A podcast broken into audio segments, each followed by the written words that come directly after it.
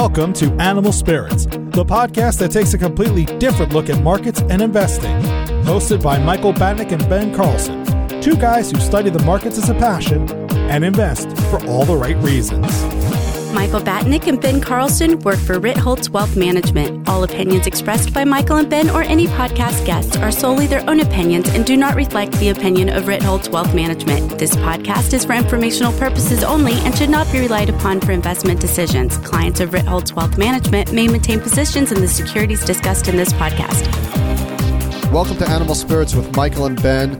John Authers left the Financial Times after nearly 30 years, and on his way out, he wrote something about one of the transformative experiences he had during the crisis of 2008.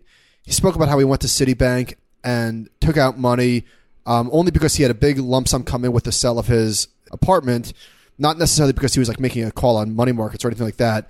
And he didn't report it because he felt a responsibility not to stroke the you know the flames of panic. So he wrote about this and he spoke about how social media has just changed everything and what it would have been like if social media was so prevalent back in 2008 as it is today. So he wrote, The rise of social media has redefined all other media. If the incident in the city branch were to happen today, someone would put a photo of it on Facebook and Twitter. It might or might not go viral, but it would be out there without context or explanation.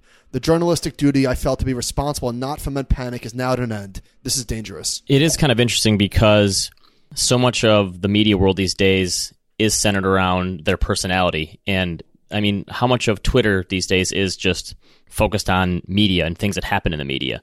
So it is kind of crazy to think about how much that landscape has changed even in the finance world. Like a lot of the stuff that we use didn't really exist during the financial crisis. I mean, there was blogs and such, but not to the degree that there are today, and certainly not people using social media to talk about the markets. So it's completely changed the way that we interact with the finance world. Instant analysis was more like a few hours later rather than truly instant. Yes. I mean, everyone's opinion and analysis and data and actualing and backlash and backlash to the backlash is now out there immediately. And, and in some ways, these it seems like the reporters these days have to inject their personality a little bit into it to stand out from the crowd because there's so much reporting of it going on now. You can't just have just the drab facts and then go on from there because someone else will do it differently. Yeah and he said something that was interesting that I could certainly maybe I can't empathize with, but I understand where he's coming from. He said, Now almost everything in the paper that expresses an opinion carries a photo. Once my photo appeared above my name on the old short view column, my feedback multiplied maybe fivefold. That's pretty insane. And I wonder if I'm guessing that the feedback for the most part was negative. I don't I don't know. I guess I don't see the the correlation there, but I guess when you kind of personalize it and make it so people know you, it, it changes things. And I think that that that certainly rings true from my experience. I mean, I think when you write about your personal life, it helps people to not sympathize with you, but really understand your position more. And so I think in a lot of ways, I think it can kind of help or hurt you. But I think for, for us, it actually helps a lot to talk about your own, you know, what you're going through and what you're thinking. Well, you you think because if you're if you open up, people are less likely to be a, a ruthless asshole. Well, I think it just helps like garner more trust in people when you talk about yourself and what what you're doing and how your own experiences have shaped you. And I think it's it's easier to write that way too because you're not just being such a robot. You're actually talking about how these things impacted you. Right. By the way, can you hear this construction in the background? No. Okay, perfect. But isn't that on every NYC podcast there is? Yeah. And a couple sirens later. So this is our 50th podcast episode, which is kind of amazing. Does it feel like it's been a year? It is pretty bizarre. It, it seems like we just kind of started, but I think it's technically really like our 75th if you count all the ones that didn't that are still on the cutting room floor. Um, so when we first started doing this, you and I just kind of said, you know, we talk all the time. Let's make this into a podcast.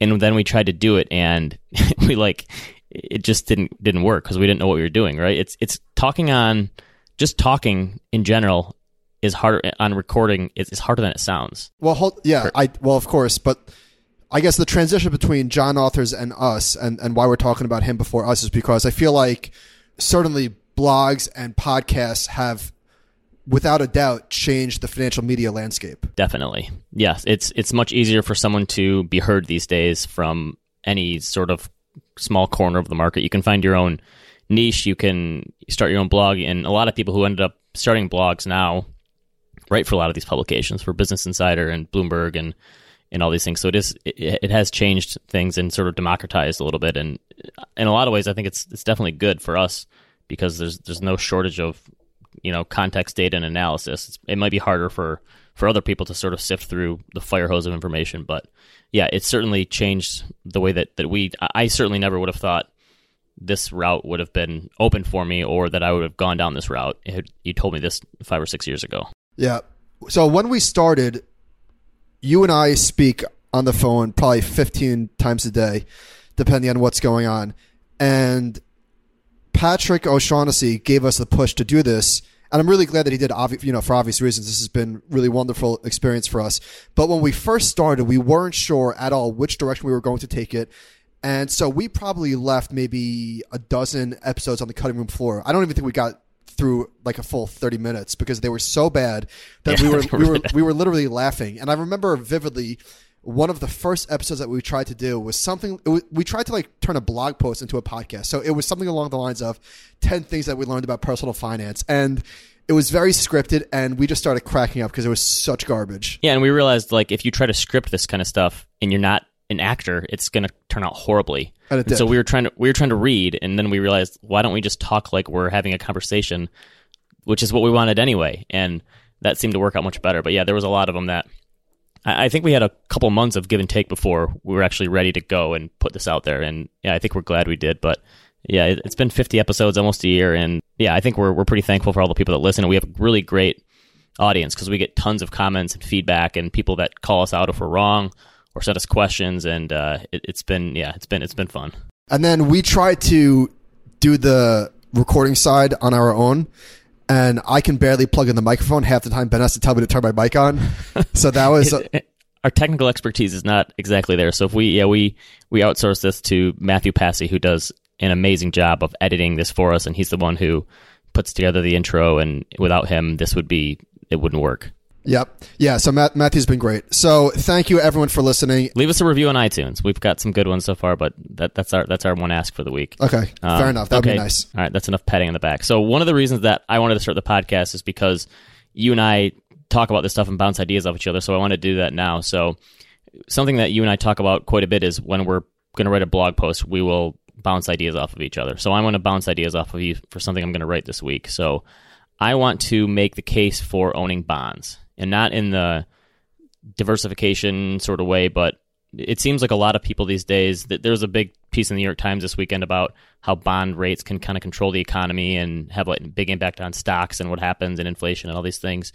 And it seems like the prevailing view these days is it's possible the 10 year treasury could go to four, five, six percent. And we've seen a lot of scenario analysis on what that means. And that's obviously not good for the bond market and potentially not good for the stock market. Boring. I know. I want to make the case for the other side. So let's say the Fed has been raising rates for what two years now. What happens if they raised rates just to lower them again? And everyone is caught flat-footed, and we do see a slowdown in the economy.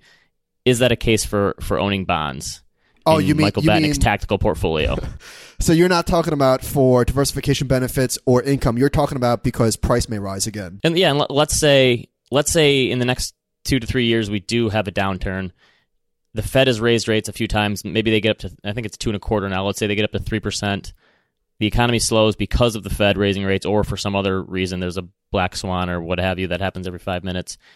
The global economy slows down. It the U.S. catches a cold. We have a recession. The Fed has to then lower rates again. And then and All then this money comes out simultaneously, st- right? People are, Yeah, people are selling fall. stocks, buying bonds. I'm not saying that will happen, but isn't that feasible that could happen? People are preparing now for a rising rate environment, and right when that happens and things look it's going to take off, you know, inflation isn't as high as people thought, the economy slows. Is that a case for bonds? I'm going to put a little more meat in the bones on that, but that's what Okay. I'm thinking. Well, yes, anything is possible. And this has been an interesting rising rate environment. So the 10 year went from 1.37% in July 2016 up to 3.2% today. And this was pretty much like the bearish catalyst, right? This was the Fed is taking away the punch bowl. They're going to raise rates. This is going to, you know, put the brakes on the economy. Stocks are going to fall, et cetera, et cetera.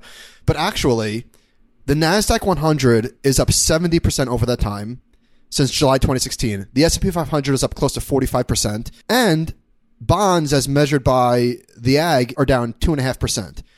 So it really is sort of amazing how this played out. Now, of course, it, it could have gone very differently, but this is sort of a on the one hand, on the other type of thing. Well, to sort of pat us on the back and maybe the whole blogging community, anyone who looked at the data saw that in a rising rate environment, stocks actually tend to do pretty well. And I ran the numbers on this, and I think the average was like 40% rise every time the Fed has raised rates since the 1950s. So you said stocks are up 45%. So it's actually pretty well within historical boundaries of what happened. So people assume. so this is a yeah, case so- where where history actually was a guide. Right. So I mean, a few years ago, people were saying if rates do rise, guess what? Stocks tend to do pretty well when rates rise, and they have. But now it's kind of like now that we've gotten to that place and stocks have done well, now what? Is I think is a lot of people are thinking. So it now costs more money to borrow than it did a year or two ago. But on the other hand, it also is a better deal if you're lending money, which is essentially what you're doing when you own bonds. Yes, right. Everyone who's own, in bonds right now, they've seen their bond funds fall, but they've gotten a raise as well because yields have risen, so their expected returns are higher. So you're taking with these rate increases, you're taking one step back with price, hopefully to take two steps forward with total return. Correct. And to get back to my bond blog post I'm going to write, you could get a double whammy of now falling rates from higher levels, and that's my tactical bond call. Which All I'm not really making, timestamp. But all right, we'll we'll see. Uh, But that could be I'm giving it plus or minus 27 months. Okay, wait, plus or minus 27? How could it be minus? that's fair. that's fair.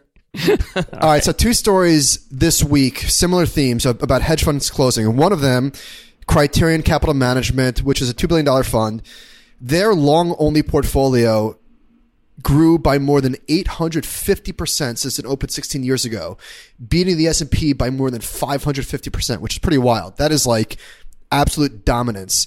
And I guess and this is not taking anything away from them at all, but this fund, I guess 16 years ago was O2 when value and hedge funds really had their day in the sun. So I was wondering why are people unhappy with them because all their performance was front front loaded. Yeah, I don't Okay. know. I don't know the details. And then in another one, Highfields Capital Management. This is a twelve billion dollar fund, and the guy said, the guy, and I, I mean the founder, I forget his name. He said, done correctly, money management is an all-consuming, twenty-four seven pursuit.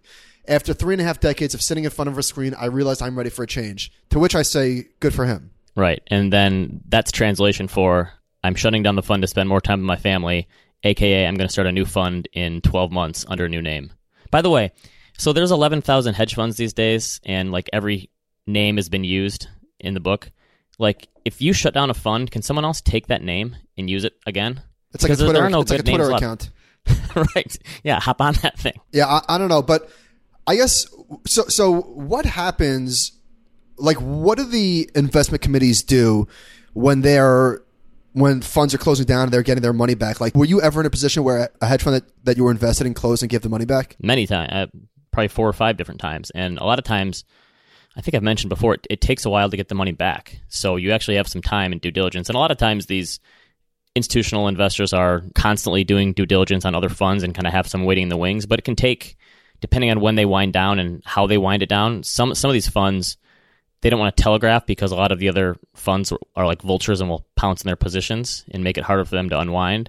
So it depends how long they have that unwind and how liquid or illiquid they are. But it can take months, sometimes even you know over a year to get that money back, depending on what the terms are. So it really is kind of case by case basis and how quickly they make this decision. But it can take some time. Barry Ritholtz wrote a post this morning, and he quoted he was at an event with some big names in the industry, and Cliff Asness said, "You can have a committee of ten geniuses that proves collectively to be a moron."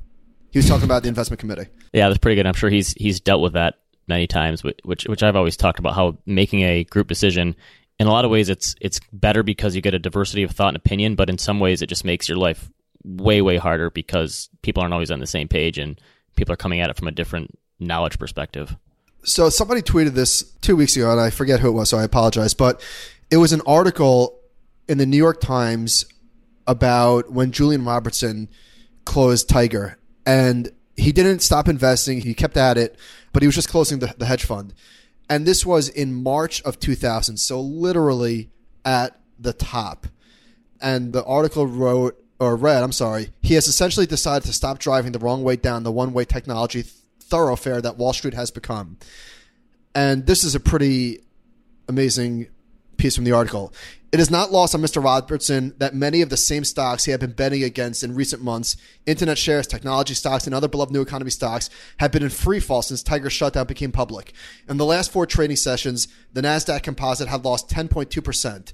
If we had been in business this week, it would have been one of our best weeks ever, he said. Wow. I, don't know if there ever will be a better market environment for headlines than the dot com bubble, right? Because there was so much euphoria and the good thinking on the one side, and then it all just ended, and then it like it just swiftly came down at the peak, and we saw the other side of that. So that that period just kind of boggles the mind in a lot of ways. So I'm not suggesting that tech stocks are in a bubble or that we're in a bubble, but certainly there are, you know, it's it's easy to draw a parallel between what we're seeing today and what we saw in March 2000. It's also amazing from that article that it said he had a 25% annualized return versus a 17.5% for the S&P, which is just god, it's un- unreal. So clearly the wind was at his back in a favorable environment, but he destroyed the index. Right. So Yeah, so pretty pretty- on a impressive. relative basis. But I guess I guess the parallels that I was suggesting are, are just like obviously FANG stocks have been basically the only thing working, or not the only thing, but you know, just certainly driving the bulk of the gains and investors getting getting tired of of underperforming. And you had a few big closures last year, like Perry Capital was a big one, and I think there was a few others. Right. The Fed has outlawed fundamental analysis, apparently. So CNBC had a story this week that I really don't know what to think about it. I'm still trying to wrap my mind around it. So they did a study that showed the amount of money people spend annually on their children, on their adult children, and it's $500 billion. And then they found the annual contributions to retirement accounts is $250 billion. So people are spending double the amount of money on their adult children as they are giving to their retirement accounts. And they said that 500 billion includes it does includes undergraduate education and everyday living expenses and things like groceries, cell phones. That just kind of boggles my mind too that these parents are paying for their adult children's cell phone bills still. But I don't know, I still can't wrap my head around this these numbers. Well, I know. I mean, a lot of people were helped out by their parents coming out of college with apartments and stuff, which I think is like, you know, not a terrible thing. I mean, it's one thing if you're No. paying all the bills, but you know, I mean, I hope And of course being being a parent like I I get it. I totally like you're not just to shun your your children, but obviously maybe we should blame the the kids for the retirement crisis. Is that what we're saying? So this is actually a big report that Merrill Lynch sponsored. I forget the person, uh, you know, I forget the company that ran it, but this survey included more than 2,500 respondents. And I don't know if you saw this, but I put a few more slides in the doc. 72% of parents say they have put their children's interests ahead of their own need to save for, for retirement. And 63% of parents report having sacrificed their financial security for the sake of their children. So I think this is the time, you know, maybe it's not smart, but I don't think this is terribly surprising. So I read a I read a book. I'm actually going to talk about it in my recommendations, but I want to just give a stat real quick. And it was called The Overspent American, and it it talks about it. It actually the book was written like '99, and talks about how our consumerism culture has changed since basically in the 80s and the 90s was a big turning point. And it said between 1979 and 1995, the average spending in America did grew by like 30 or 40 percent. And what drove this? The internet? More or less, it was like the ability to compare yourself to other people and not just like your neighbors. Okay. and and so it's really it's kind of an interesting book because it it, it talks about a lot of things that have just been like hyper magnified since the internet took off in social media. So even then in the 90s, people were thinking about this stuff, and now it's even easier to compare yourself to. Other Yeah, that's people. interesting. When I said the internet, I wasn't even talking about comparing yourself to other people, which is certainly a big driver in terms of people trying to keep up. I was just talking about the internet has made it so much easier to buy things, specifically Amazon. Ah, yes, that's true. And it feels like funny. It's like monopoly money. You never feel like you're spending money when you use Amazon. Could just click a button. Right. By the way, I didn't even know this was a survey. So does this count as our our survey of the week then? Yeah, we're actually pro this one. So they All showed the phases of parenting, and they broke it into infant, toddler, elementary, high school, and adult. And they show they also broke it down by most rewarding, most challenging, and most expensive. And what really stood out here were two things. The infant toddler was by far the most rewarding part of parenthood. So Okay. let's enjoy this while we got it. So it's only downhill from here. Yeah, exactly. And then the most challenging was elementary, high school. I can definitely see that. I'd say to my wife all the time, like, I'm not going to be able to personally handle kids being jerks or bullying or getting in fights or breaking up with like that stuff on I'm not going to be able to handle that well. Yeah, same. And then the most expensive, and this is interesting, most expensive by far was adults. Oh, really? I, I guess that makes sense because that's they really are probably subsidizing them in many ways. Although, actually, you know what? I, I, I reported that wrong. I'm sorry. So within these three buckets of infant, toddler, elementary, high school, and adult, they gave you three different choices. So do you see what I'm? T- do you see what I'm showing? Oh, okay. I gotcha. Okay. Yes, that makes sense. So it's by. Okay, but then it becomes most expensive. Okay. I guess within the adult section, forty more four- most expensive. Yeah, forty five percent reward uh, reported as most expensive. Twenty nine percent said it was most rewarding, and only twelve percent said it was the most challenging. So hey, I guess in, in twenty five years things will become really easy for us. All right. Well, I mean, that's the time when parents should be able to spend or save, I should say. Like if you want, if you need to like catch up on retirement savings and you have foregone that because of your kids, when they're out of college and going into the working world, that's technically when you should have a lot more money because you're not they're off. They should be off your budget and you don't have to pay for college anymore, and then you can really supercharge your savings. But if if they're still, you know, on your payroll, that's going to be tough to stomach because then you should be in your sort of higher earning years and play catch up a little bit. And then lastly, parents of young children, in terms of what life's biggest identity shift, getting married, getting divorced, becoming a grandparent, whatever, by far the biggest identity shift is becoming a parent. And not having lived that long, I mean, for me, that was, I would certainly agree with that. Yes, it's yes, definitely changed my perspective on a whole lot of things. in Right? Like getting I- married wasn't a huge thing because I was with my girlfriend at the time, now my wife, for quite a long time. So, right? although this whole perspective thing, I'm sort of waiting for that to kick in. Really? See, for me, the biggest mine. Well, mine kicked in now that I have three. Right. And it certainly did when I had one, but just the the inability to focus and think about yourself is actually kind of like refreshing in some ways. Where like most of your time and energy is spent towards their survival or their making them happy, and that actually is kind of nice to be like. Uh, I can just forget about myself for a while and f- focus on them. It, it is kind of refreshing in some ways. I mean, there's there's been moments of that, but I guess because Kobe is only about a year and a half, I'm still able to be sort of selfish with my time, which I think is which I think is pretty much coming to an end quickly. yes, once you get into more sports and Right. games and entertaining them, and it's yeah. So the New York Times had a piece last week, and it's titled "I created the Bernac" on YouTube, and I was mostly wrong. Do you remember seeing this video? No. So this was in 2010. So this is what the story starts off with. In November 2010, as the Federal Reserve embarked on its second round of bond buying, Omid Malekan uploaded a YouTube cartoon called Quantitative Easing Explained, which was critical of the central bank's response to the financial crisis. Within weeks, millions of people had viewed it. Here, nearly eight years later, he says he got it largely wrong. And I remember when this thing came out and it was passed around, I must have got it emailed to me five or six times. And it was just this cartoon explaining central banking and monetary policy, and it was more or less predicting the end of the world, but it was this cutesy little, like, Japanimation cartoon, and it talked about how Ben Bernanke was going to flood the world with dollars and hyperinflation was going to ensue. And this guy, to his credit, kind of said, you know, I was wrong, really didn't understand how quantitative easing works. And in a lot of ways, I think he's echoing what happened with a lot of people and not understanding how the Fed works. Um, so he did admit what he got wrong. The, the funny part is that the end of it, he talks about how Bitcoin's going to save everything. So I don't know if he uh, totally learned his lesson, but I mean, I remember when this came out and people were sending it around, going, "Look at this! See, here's what the Fed's going to do." I, I mean, it, it's easy to look back on it now, but I remember at the time everyone was buying into this conspiracy stuff that the Fed was going to just print money rates were going to go to 15% and hyperinflation was right around the corner Yeah.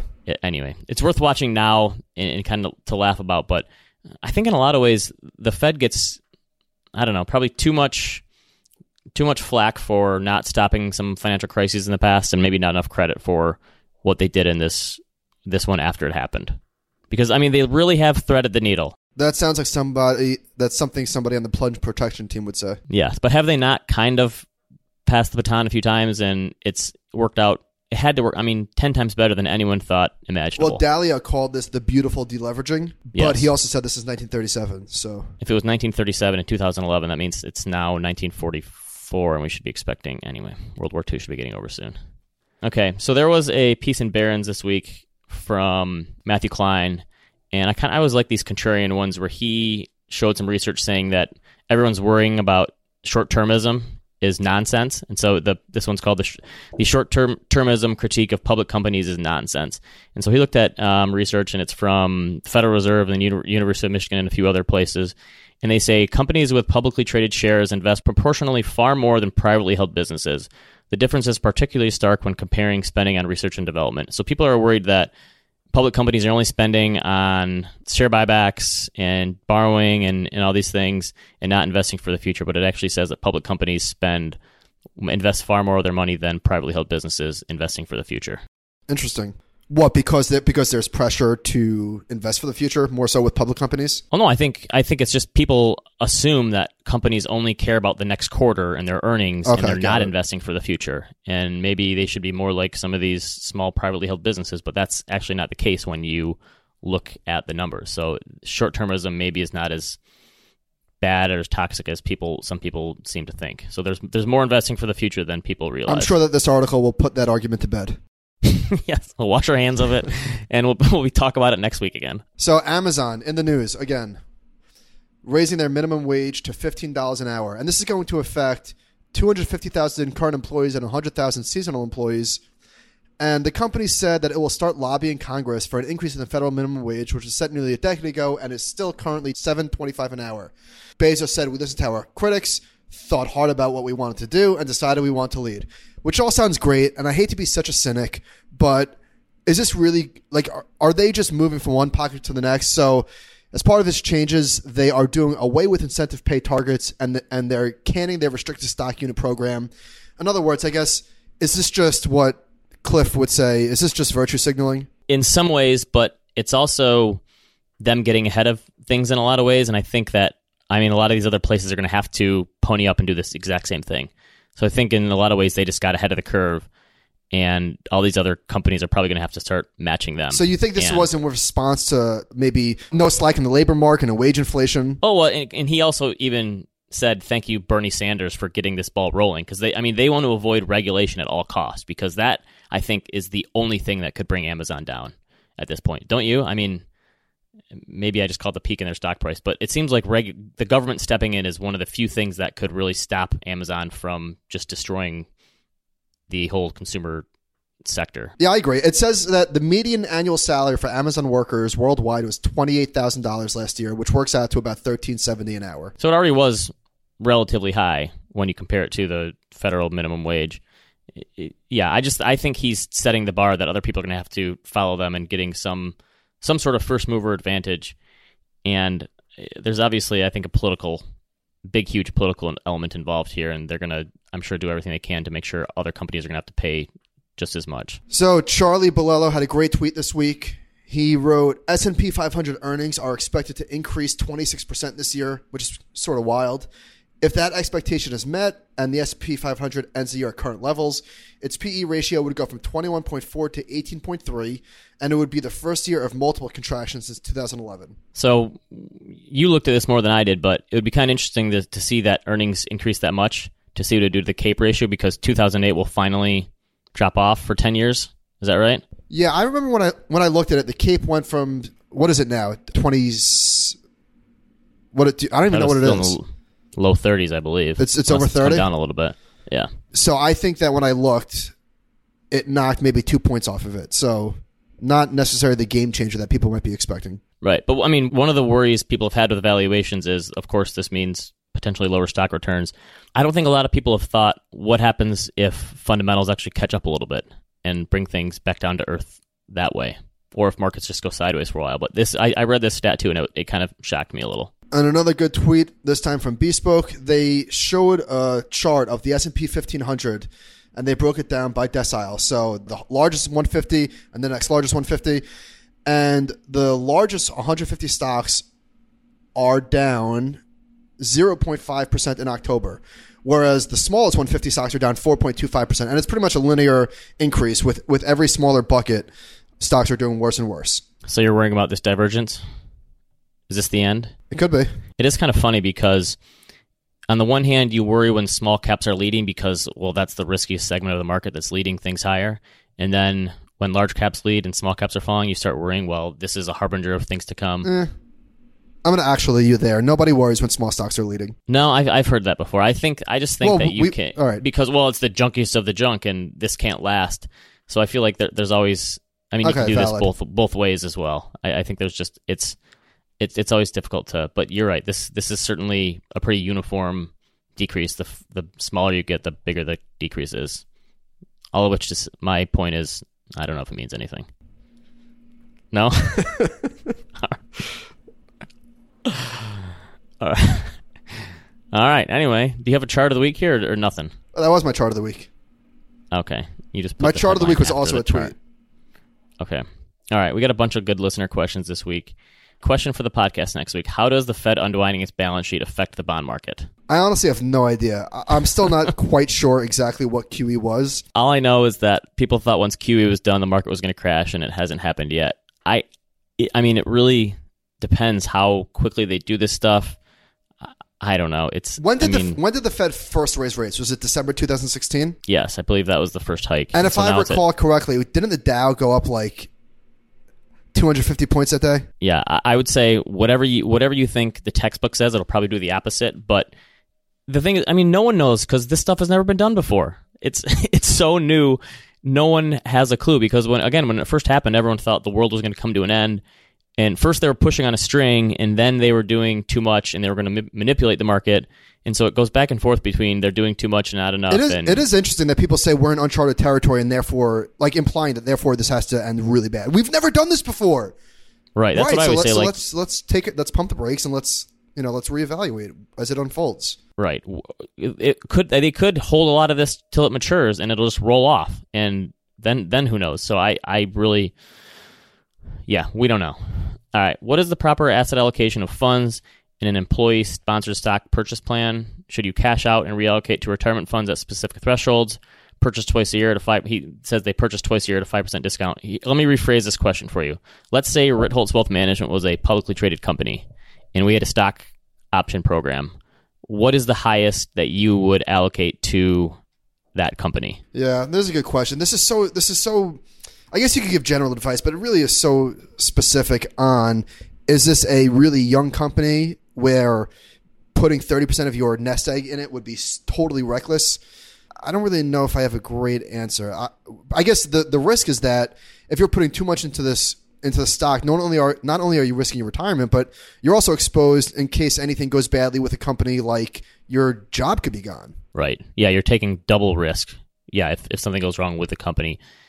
I, I I don't know if I could ever put a minimum on it. I I guess I'd have to try to figure out what my maximum threshold would be. I mean, a five percent I mean- discount is nice to take advantage of, but yes, and I, and I don't know what the rules are as far as as cashing out and reallocating and what the tax implications and, and such are. So that obviously comes into it. But I mean, what what do you think the max percentage you would go in something like this? And sometimes maybe you you don't have a choice if you're higher up in the company and you you have to have a larger percent of your equity in it. But if you're at a large company like Pepsi or something and they have a share discount and I- it's just, just- part of your overall allocation, I would I would. I'm just gonna throw a number ten percent. that's what I, I would have said 10 to 15 percent, and then I would trim back and use it as something of a No, it's, rebalancing. no, it's interesting. Fifteen percent seems okay. Twenty percent seems insane. I yeah, that's fair.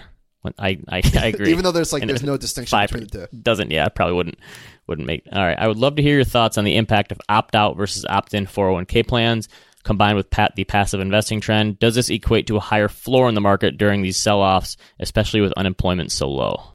So this is a really interesting question, and I think Josh wrote about this a few years ago when he something called the relentless bid. So I don't know. I mean, this is an interesting ex- thought experiment, but I guess maybe the answers we'll find out. I think this is certainly possible. What do you think? I think you have to take into account the structural changes in the market in terms of I mean back in the day it was just it was harder to invest and I think maybe this gets more to the question of valuations than anything like it, the costs were higher the access was much harder to get into it's easier these days and the fact that we do have people investing on a regular basis and going into a target date or asset allocation fund uh, I think that has to have some sort of impact. Now, does that mean stocks won't fall? Of course not, but I think it maybe I don't know. In some ways, maybe it smooths the edge things around the edges a little bit, and, and I think because in the past they didn't have these, it, it's almost like a you know it's like a reinforcing feedback loop. So I think a, a lot of times it's yeah, I think it has an impact, but I don't think it means bear markets are outlawed. All right, let's go to recommendations for the week. I, I already mentioned this Overspent Americans, and I don't know if I'd really recommend people read it unless you're really a personal finance dork like I am, but there definitely were some interesting factoids. And one of the reasons it's, it's hard to read is because the numbers are so off because it's in the 90s. It's kind of interesting to look at how they started talking about inequality and all this stuff happening. But here's one of the stats that I thought was interesting. So it says they talk about how crazy it was that people's saving didn't really keep up with the bull market in the time. So in 1995, the median value of household financial assets was a mere $9,950. By 1997, well into the stock market boom, nearly 40% of all baby boomers had less than $10,000 saved for retirement. So even with a huge increase in stocks in the 80s and 90s, it didn't really help people that much because no one was saving money and they were spending it instead. That was kind of the point. I also read The Wizard of Menlo Park, which is the book about Thomas Edison. Randall Stross wrote it. Have you ever read this one before? Or anything on Edison? I read uh, The Last Days of Night, which I think is going to be a movie soon. Okay. I mean, it was very good. It didn't really paint him in the best personal light. He was kind of a jerk to his wife. Um, one of the things I didn't read, so this was after he had basically done the phonograph and the light bulb. It said he was 35 years old, and for the rest of his life, he was devoted to attempts to make the inspiration that brought the phonograph and electric light return. I didn't realize he was so young when he did these things. I, th- I would have assumed he was older. Didn't he like invent inventing? yeah, more. And he was like he was like the one of the few first celebrities of his day in that time. And that was another uh, right around the the sort of gilded age where a lot of these rich people were were really celebrities, and he was one of them. And it was interesting. It was interesting to see how he went through this. But he, like a lot of very successful people, his personal life was kind of in tatters. So it was kind of interesting to see the both sides of that. And then finally, I, I listened to a this podcast called Afford Anything. The only reason I listened to it was because a lot of people were writing about it on Twitter. It was, it was with Suze Orman, which Mm. I guess I've never really read any of her stuff, heard about her. I mean, she's more of a motivational speaker than anything. But listening to her, I mean, she is a great salesperson, but a lot of people gave some pushback against it because she talked about she was very anti-fire movement. She thought it was she had some very choice words for the fire crowd, which is something we've talked about here. But I don't. Why would you be anti? It's just a personal choice. She well, she said she's dealt with so many people over the years who have run into problems and they've had some catastrophic accident happen or healthcare costs. Okay, that's fair. She, guess. she was so she was throwing out all these numbers that people like five million dollars is not going to be enough for people to retire on, and you're going to need thirty thousand dollars a month for home care. And she just seemed some of her numbers and some of the stuff that she was saying was so out of touch with reality because she has hundreds of millions of dollars. It seemed like she's a great she's great at selling, but her actual tactics were I was a little like ugh, not that great. But it's it's kind of it's worth listening to. So I'll put a link in the show notes. What do you got? I was walking my dog the other day, and oftentimes in my neighborhood, people leave books on the curb, and there was four George Soros books. I wish I take a picture. So Why do why do people leave books on the curb? I don't know. I guess just when they're done. It's a Brooklyn thing. Okay. Yeah, yeah. So it was the Alchemy of Finance, Soros on Soros, the crash of 2008, and one more that I can't remember. But so I, I grabbed the Soros and Soros one, which was written in 1995. Did you ever read this one? No, I actually never read his books. Okay, so I read the Alchemy of Finance, and that was that was really tough. Like that was just that was dense, and I don't know, n- not really for me. But you asked last week if Howard Marks has done more harm than good for the Yes. average investor, and I'm only on page eight of this book, Soros on Soros, but I would say that he probably unintentionally falls into that category. So Byron see that. Byron Wien asked him, a lot of work has been done analyzing the success of money managers, and it's been determined that asset allocation accounts for at least 80% of portfolio results. Stock selection and other factors are only about 20%. Do you have a view on asset allocation? To which he said, no. I think what you say is probably correct because we make most of our money in macro, and macro is the three dimensional equivalent of asset allocation. It is more efficient because in a two dimensional portfolio, you can allocate only a portion of your equity to any particular investment concept, whereas we can sometimes allocate more than 100% of our assets to our macro view. And I don't think that he means to come off this way, but I think that he's making what he does sound a lot easier than it really is. And people get so seduced by, oh, macro, global, you have a view on currencies and bonds and commodities and Well, I remember the one his it was in More Money Than God where his son said he complains when his back hurts that the portfolio value is going to fall, but I think part of it is really just that he knows that he's got positions on that he shouldn't or something. And it, for people like that that are such geniuses, it's sometimes it's hard for them to really put in words how exactly they do stuff and explain it. Well, he, he, he I mean, he basically said so. So Byron Wien asked a question about quantifying his risk, and he said we try to simplify things. We don't have a real or scientific way to measure risk. People who are in the derivative business have very elaborate risk calculations. We are amateurs. We live in the Stone Age, deliberately so. By the way, the, it's a thin line between being a genius and being a kook, and I think that that deciding factor is your performance. So you could say all these things and you had terrible performance, and people would think you're batty. Right. But when you say him when you have unbelievable performance like him, then it's a genius. Which I guess that the numbers speak for themselves.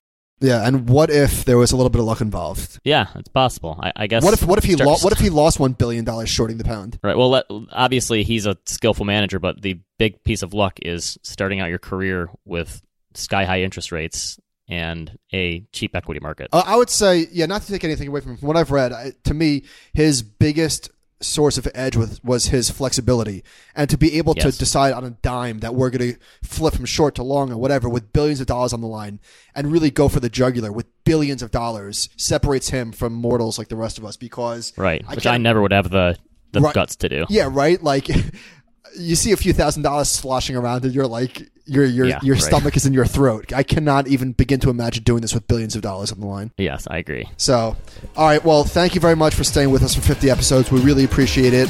And we will be back next week.